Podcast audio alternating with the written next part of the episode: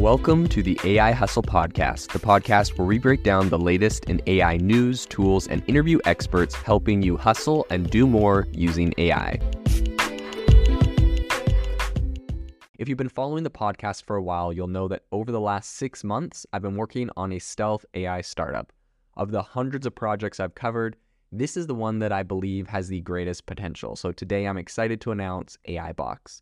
AI Box is a no code AI app building platform paired with the App Store for AI that lets you monetize your AI tools. The platform lets you build apps by linking together AI models like ChatGPT, Midjourney, and 11 Labs. Eventually, we'll integrate with software like Gmail, Trello, and Salesforce so you can use AI to automate every function in your organization. To get notified when we launch and be one of the first to build on the platform, you can join the waitlist at AIbox.ai. The link is in the show notes we are currently raising a seed round of funding. If you're an investor that is focused on disruptive tech, I'd love to tell you more about the platform. You can reach out to me at jaeden at aibox.ai. I'll leave that email in the show notes. A number of the biggest AI tech firms have all went to the White House to essentially this week pledge that they are going to have good safety measures on AI. Now, this is voluntary. They weren't summoned. Um, this isn't some sort of legislation that's coming down the pipe. And by all means, this the concept of AI safety I think is good. But today on the podcast, we're going to be breaking down what this means. If this is just them trying to, you know, showboat and say that they're good and don't regulate or ban us or whatever, or if there's actually some merit to what's going on. So without further ado, let's jump into it. So the companies that are in question that are going include Amazon, Anthropic, Google, Inflection, Meta, Microsoft, and OpenAI and all of them essentially have voluntarily pledged their commitment to safeguarding users, which, of course, safeguarding users, that is a good thing. So I think this is a proactive response to um, what some are calling a formidable risk shadowing the AI landscape. Um, of course, there's cybersecurity risks. There's, you know, combating all sorts of things. There's a, you know, a, a, a novel move of a watermarking system for AI generated content. There's the action plan um, that they're kind of currently developing based on all of this, and it's varied. Um, and you know, it's some people argue it's not very substantial. Essentially, in my opinion, this is a very high stakes game where you know if these industry titans don't live up to their pledges, um, all bets are kind of off as far as how Congress may regulate them and other things that may happen down the pipe um, although there currently is no set consequences for failure to, you know, adhere to what they're saying they're going to do. So, a White House insider hinted, quote, there's no rollout party on Friday, emphasizing that these commitments are a work in progress.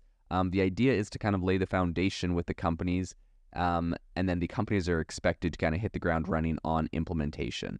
And I think this is really interesting because I think getting, you know, with a new technology like this that's so new, getting a consensus from Republicans and Democrats, both sides of the aisle, to work together, um, they're definitely both going to have different concerns, different arguments, and trying to get a AI regulatory framework. I'm not even sure, even at this point, um, real legislation being passed will necessarily be beneficial because um, with everything that we are discovering in AI and how fast and rapidly it is advancing, you know, there may be things we decide to regulate that are non issues, and then there may be things that are serious issues that we completely bypass. I have obviously been very vocal on the fact that I believe AI needs to intrinsically be hard coded to respect human life.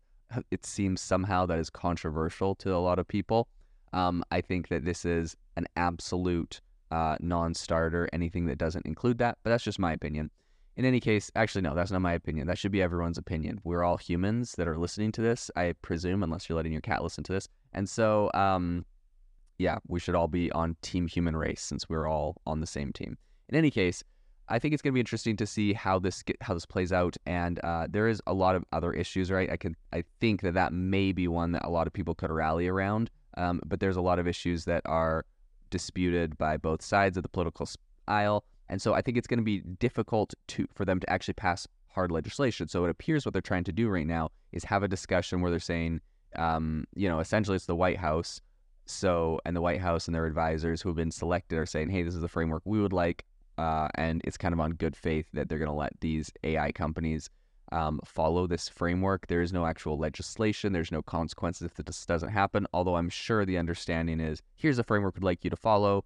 You can be collaborative in putting this together. If you don't follow it, you know, we'll probably come after you and try to regulate you or punish you in some way. So I'm sure that's the underlying tone there, but I think it is. Uh, I think that's kind of the angle they're taking because they know they don't have any actual power at the moment to uh, regulate or take any of these big companies down right now. There's not kind of a groundswell or a general consensus on how to do that. So I think on the eve of this very significant um, get together, the White House dropped a hint about an executive order that is currently in the works. And it's aimed at mitigate, mitigating AI risks. Again, right? When you see the White House is dropping a hint that they're going to do some sort of executive order, you can see they don't have consensus from Congress. Um, and I'll be very curious to see what that looks like, where that goes. Um, and and kind of what that entails because evidently if you're doing an executive order you probably don't have the buy-in from both sides of the political spectrum which means both sides of the country arguably aren't agreeing on it. So it, or maybe you're trying to get something done very fast but either way it's kind of a it's a bit of a red flag uh, if you have to push something through an executive order. So i'll be very curious to see what happens there. So I think they don't have a lot of details. Um, the official word is that actions could span across uh, multiple federal agencies and departments that may start to get involved with this. The lead up to this event um, has seen the Biden administration digitally engaging with tech executives, labor, and civil rights leaders. Um, rewinding to May, a notable announcement including $140 million in funding and policy guidance from the White House to the National Science Foundation, which was essentially intended to um, kind of get some new national AI research institutes going. So Microsoft, Google, NVIDIA, OpenAI, and others have all agreed to public um, evaluations of their language models at this year's DEF CON, which I think is very interesting. And um, it'll be interesting to see kind of what what happens I, for one, have been quite uh, alarmed by the White House's stance and kind of their direction with AI um, overall, to be 100% honest. And I think that that's something that is shared by a number of people. You know, one of the big things they did back in May was to put Kamala Harris in front of, um, you know, and be in charge of artificial intelligence. This was something that was criticized in the Santa Barbara um, News Press, and I believe which is a left leaning journal, which, you know, should otherwise be supportive of her. I think this is kind of a no brainer, right? She obviously doesn't have any experience in AI, probably very little experience in tech. Um, and so putting someone like her in charge of artificial intelligence, which is a very nuanced, complex, and incredibly critical technology to our nation, I think is a big mistake, in my opinion. Um, I guess it's left to be seen where that goes. But in any case, I've been, like I've said, less than impressed with uh, some of the directives that uh, the White House is taking on AI, as I think this really, like, the, the goal here should be encouraging American exceptionalism. And whatever country you are listening to this from, uh, there's some countries that I feel like have really pushed um, for AI to be very important in their country and in uh, their developments. And I think, you know, well, good on them for doing that. I've seen some really impressive things out of Japan and a lot of other countries. So I think there is a right way to do this and a wrong way, and I really hope that uh, most countries are taking it seriously um, in looking at the risks and also the benefits of AI and how this can help their you know their GDPs and their countries because um, I believe there is some very substantial improvements to be made in GDP and uh, globally from AI. And uh, some countries will win, some countries will not be able to take advantage of this if they're not, you know, focused on it. So, in any case, um, I think the big initiative right now is kind of that's coming down as far as AI regulation and all of these different AI leaders going to the White House is on the heels of Senate Majority Leader Chuck Schumer's call to arms for AI regulation. Um, he is talking about balancing innovation with uh, control through his safe or secure accountability foundations explain framework. So Schumer's vision, rather than prescribing specific policy requests, um, is getting lawmakers to create rules that essentially focus on national security, job loss, and misinformation. So um, he said last month AI could be our most spectacular innovation yet, a force that could ignite a new era of technical advancements, scientific discovery, and industrial might. So I really think completing the framework, um, or I, I believe completing the framework of Schumer's AI Enlightened series for senators has been in full swing for quite a while. Um, and the third briefing was slated for next week on this. So the agenda of these meetings essentially revolves around talking about AI technology and decoding its national security implications.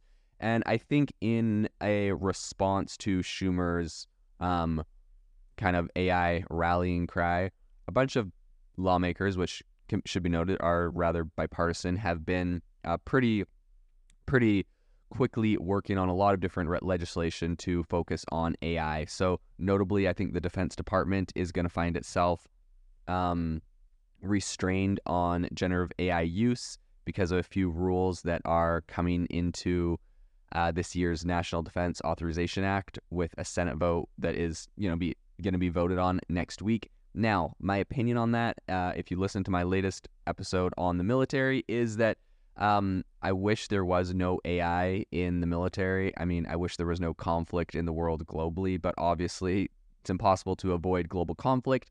Um, it's impossible to avoid AI getting integrated into other militaries. And so I think if we're sitting here saying, you know, let's get AI pulled out of the Defense Department and let's pass these acts to stunt it, well, China and Russia are not going to do that. So um, if you want to weaken your own countries, go for it. This is a powerful techno- technology that will be inevitably um, embedded into uh, defense tools. So if you would like to have those things banned and have your adversary stronger than you, uh, you do that at your own peril and at your own risk. I don't think that that is a wise move. I don't think that is a move that should be made. Do I like the concept of AI in defense? Absolutely not. But neither do I like the concept of everyone in the world having nuclear bombs. Unfortunately, it's the world we live in, and um, it, it has to be done. So I think um, Friday, this is going to have representatives from each of the seven tech giants that gathered in person at the White House and they're going to read off physically their commitments to AI and what they plan on doing.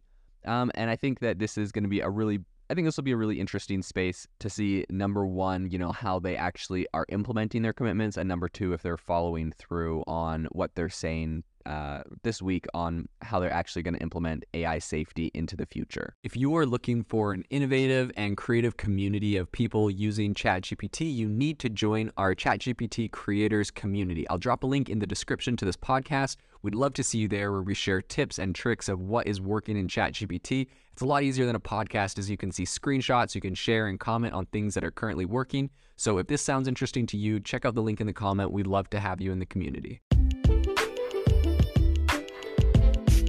Thanks for tuning in to the AI Hustle podcast. If you could do us a massive favor, we would really, really appreciate it if you could leave us a review wherever you get your podcast. This helps people find the podcast, it helps people know this is a good place to go, and we would really, really appreciate it as it helps us continue to bring on incredible guests and share incredible content for you to listen to.